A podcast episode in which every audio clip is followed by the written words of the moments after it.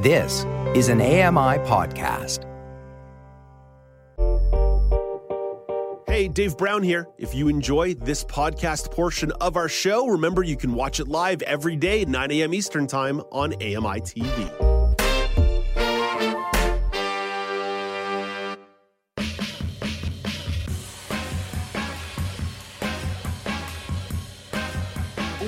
Welcome back to Now with Dave Brown on AMI TV. I'm Alex Smythe.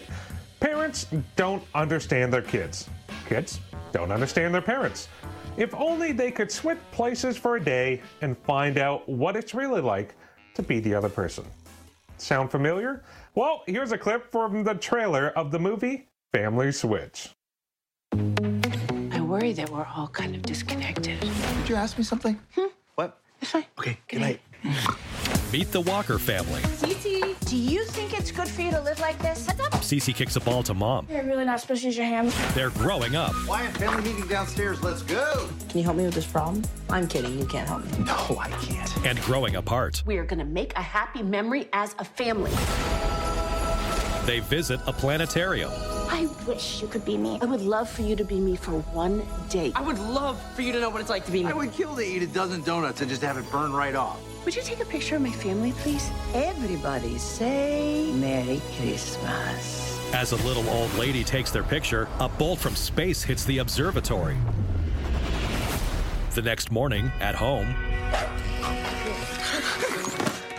What are you doing in my bed? You're in my bed. Why am I in your bed, Mom? What is happening? That's me. Cece? Mom? Wyatt? Dad. the family stares in a mirror. the Family Switch stars Jennifer Garner and Ed Helms, and entertainment critic um, Amy Amantea from Vancouver has a review of that film. Hello, Amy. Hello, Alex. Okay, so what was it about Family Switch, Amy, that made you want to hit play on this one?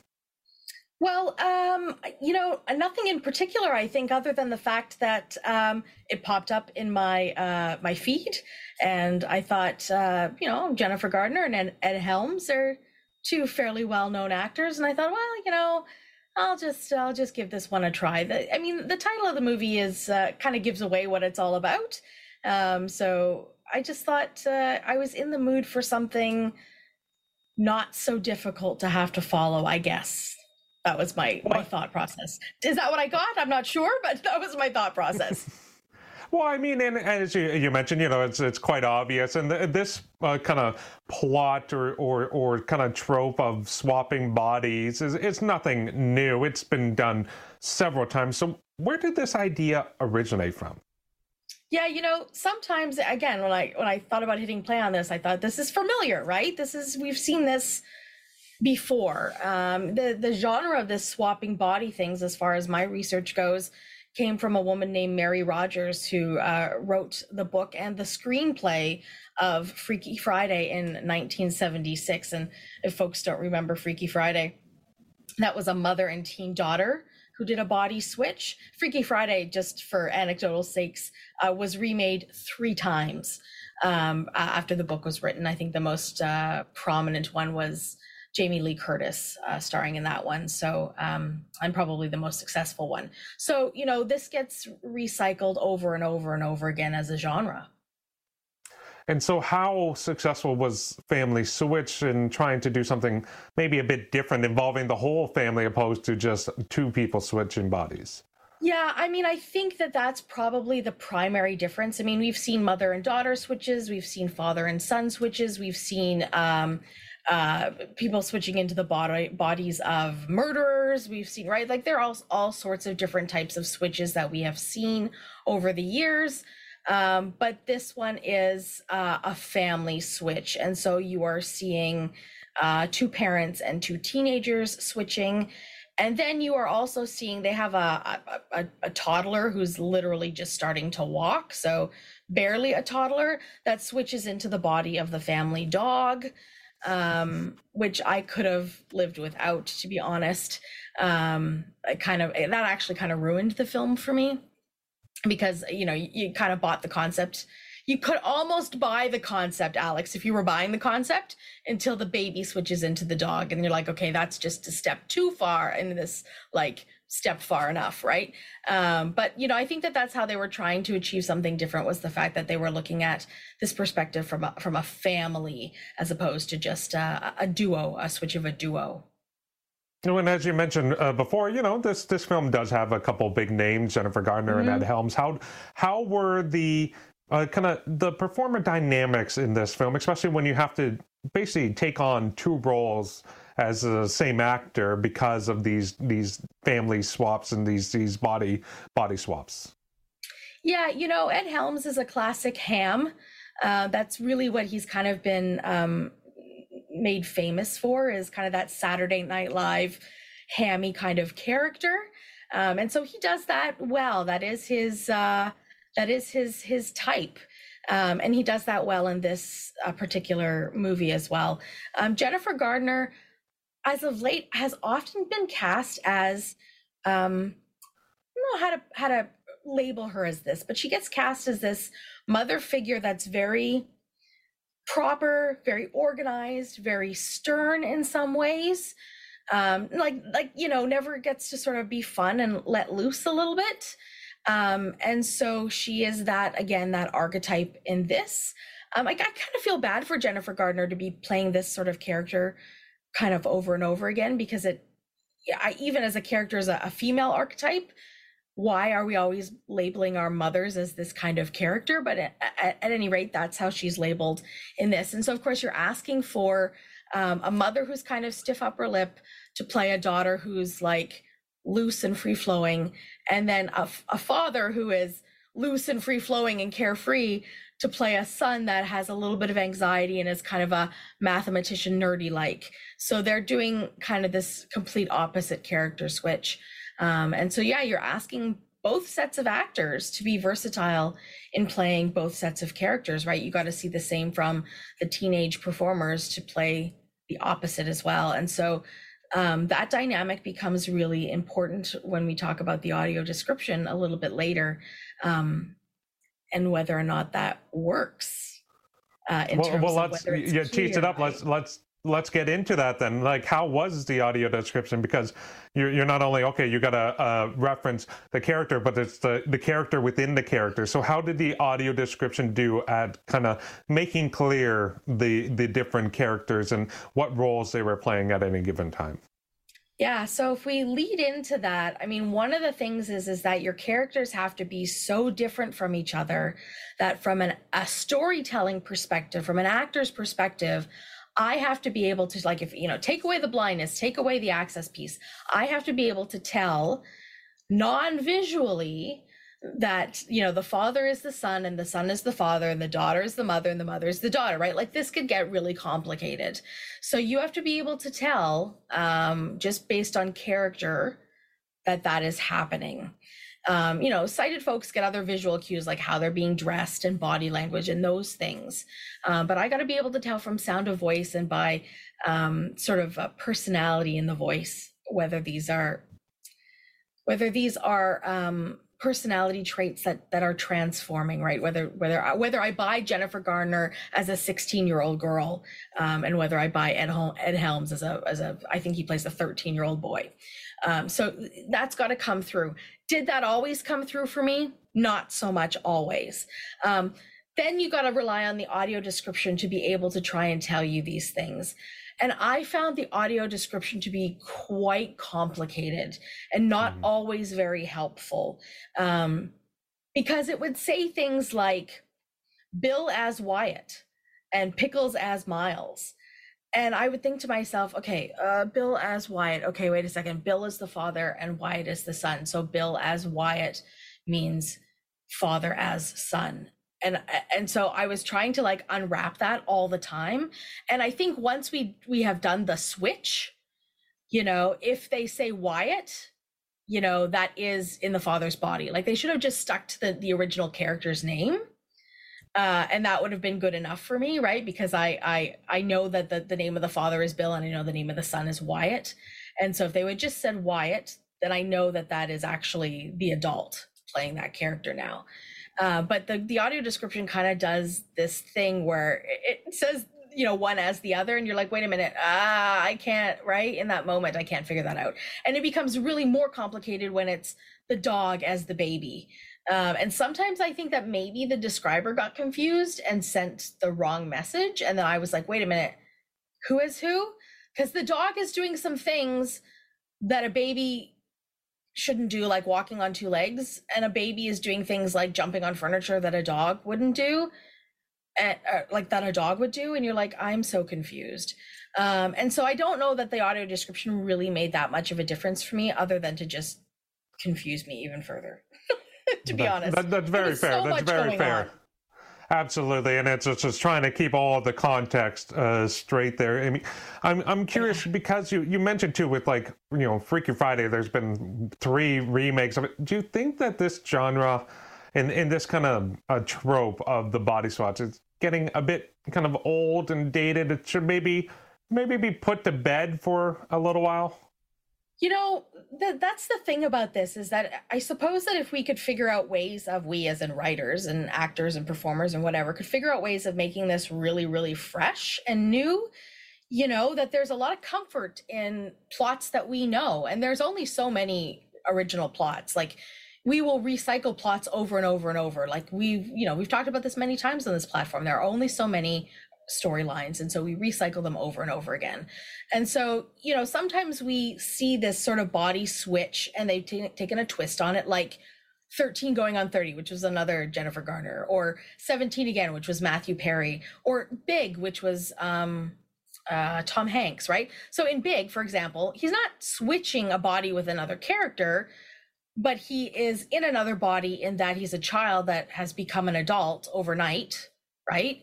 And so all of a Mhm. sudden you are, you know, you were a 10 year old and now you're a 30 year old.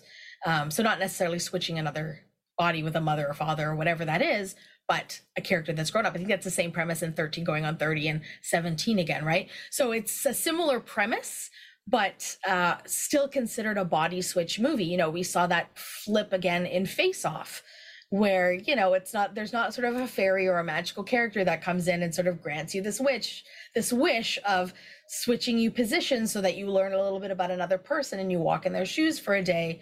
But, you know, Face Off was a whole other reason as to why you needed to switch characters for a day, right? More than a day in this case. But uh, so, you know, if we could find maybe interesting ways of recycling this particular genre, maybe we would find that there's merit in it. But I think that a lot of times it's an easy way to make a buck. Mhm. Um, and so there aren't a lot of sort of thinking out of the box ways of recycling this this genre, and then it gets kind of old and tropey.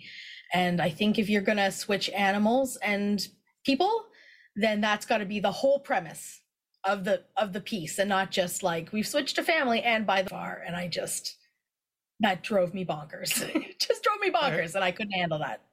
And so, as a step too far, does it mean are you going to recommend this movie? Are you not going to recommend this movie? Are you going to re- recommend this movie so people know what a, a, a not so entertaining movie is? Like, where are you going with this one?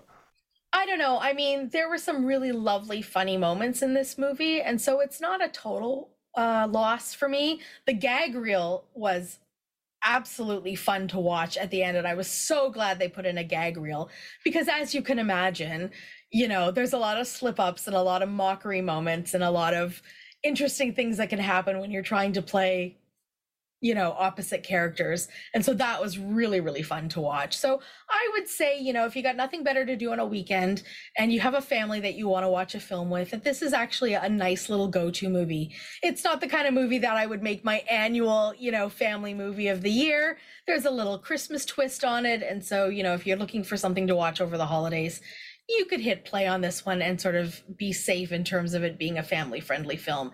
Uh, but definitely don't turn it off when the credits come. Stick around for that gag reel because that sort of is the nice bow on the piece. So, you know, um, it's not that I wouldn't waste your your hard earned theater dollars uh, to watch this kind of movie in a theater, but it's you know it's a, a nice sort of short uh, film to watch on a rainy or snowy if you're getting snow in Ontario uh, afternoon. Very good. Amy, thank you very much. Have yourself a wonderful day. That was Amy Amantea, the AMI entertainment critic from Vancouver, BC, and she reviewed the movie Family Switch, which is on Netflix. Now, for one entertainment critic to an entertainment report with Amanda Shikarchi. Amanda, you wanted to talk about a new album release that first kind of got things started through TikTok. Tell me more. Thank you so much. Yeah. So I wanted to talk about Canadian artist Tate McRae's new album called Think Later. Greedy was the lead track from that album and it was successful on TikTok. So Alex, I will say I enjoyed the relatable lyrics and but the songs felt short and the production was simple. How do online platforms like TikTok impact the way songs are being written? So in, in my view, like I, I there, there's two different ways, like because like it really depends on the medium of social media that that you use. You know, like for TikTok specifically, you're you're looking for smaller kind of sound bites or, or clips or or kind of um, kind of small hits and pieces that are really going to sell within you know the average uh, length of a video. So um, you're you're going to look for for shorter content that way. But when you look at the kind of the other side of the equation, if you look at like something like YouTube or, or, or Spotify, if you're putting on different platforms like that, I, I can foresee that you you go a bit on the longer end of things because there's not really the the confines that you have to fit under. Obviously, you know, back in the day, there would be kind of very measured in, in specific time lengths that radio stations and and different um, uh, uh, kind of players were, were looking to to have. So any of these longer songs like Stairway to Heaven or any of these classic five, six, seven, eight minute long songs would come with a radio edit to make it shorter for the listeners to, to listen at home. But I think nowadays it's the age of social media. It, there's a lot more of a, a freedom to kind of choose the the length or whatever feels right for the song. What about you, Amanda? How do you feel? How has TikTok and other social media impacted kind of the the the structure and the length of, of songs and music now? Yeah, so now with all these streaming services, we are getting songs that are much shorter. Like I've heard songs that are like maybe two minutes long, which is definitely different. And, you know, I'm a sucker for those long five, six minute ballads, but I definitely understand why we do it. We want to have that catchy hook, that catchy melody. And I also learned recently too that it has to do with when you're making money on streaming that artists only get paid after the first 30 seconds of a song on streaming. So there's kind of that pressure there. And, you know, there are lots of artists that do want to write that perfect TikTok hit. And then others who are like, you know what, I'm not really thinking about streaming. I just want to write a good song. So it's an interesting thing to discuss and consider. Absolutely. Amanda, thank you so much for, for bringing this story forward. You will be back next Monday as well with another entertainment report. So we look forward to that. Uh, but in the meantime, have yourself a wonderful day. Thank you so much for having me. This was fun. Absolutely. That was a, uh, entertainment reporter Amanda Shikarchi. And uh, just another entertainment note the Golden Globe nominations were just released this morning, and Laura Bain will have a full breakdown of that on her entertainment report tomorrow. But coming up in uh, the second hour of the show after the break. Brock Richardson is going to stop by. He has a recap for a busy weekend in sports. You're watching now with Dave Brown on AMI TV.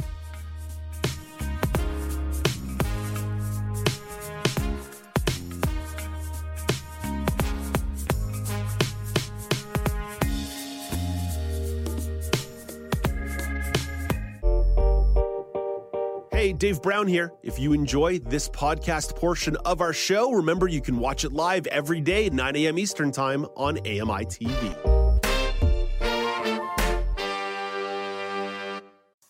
Hi, I'm Ramya Amuthan. Join me weekly for AMI Audiobook Review, the podcast that explores new titles, introduces us to famous narrators, and updates what's hot at the Center for Equitable Library Access. Download episodes of AMI Audiobook Review from your favorite podcast provider.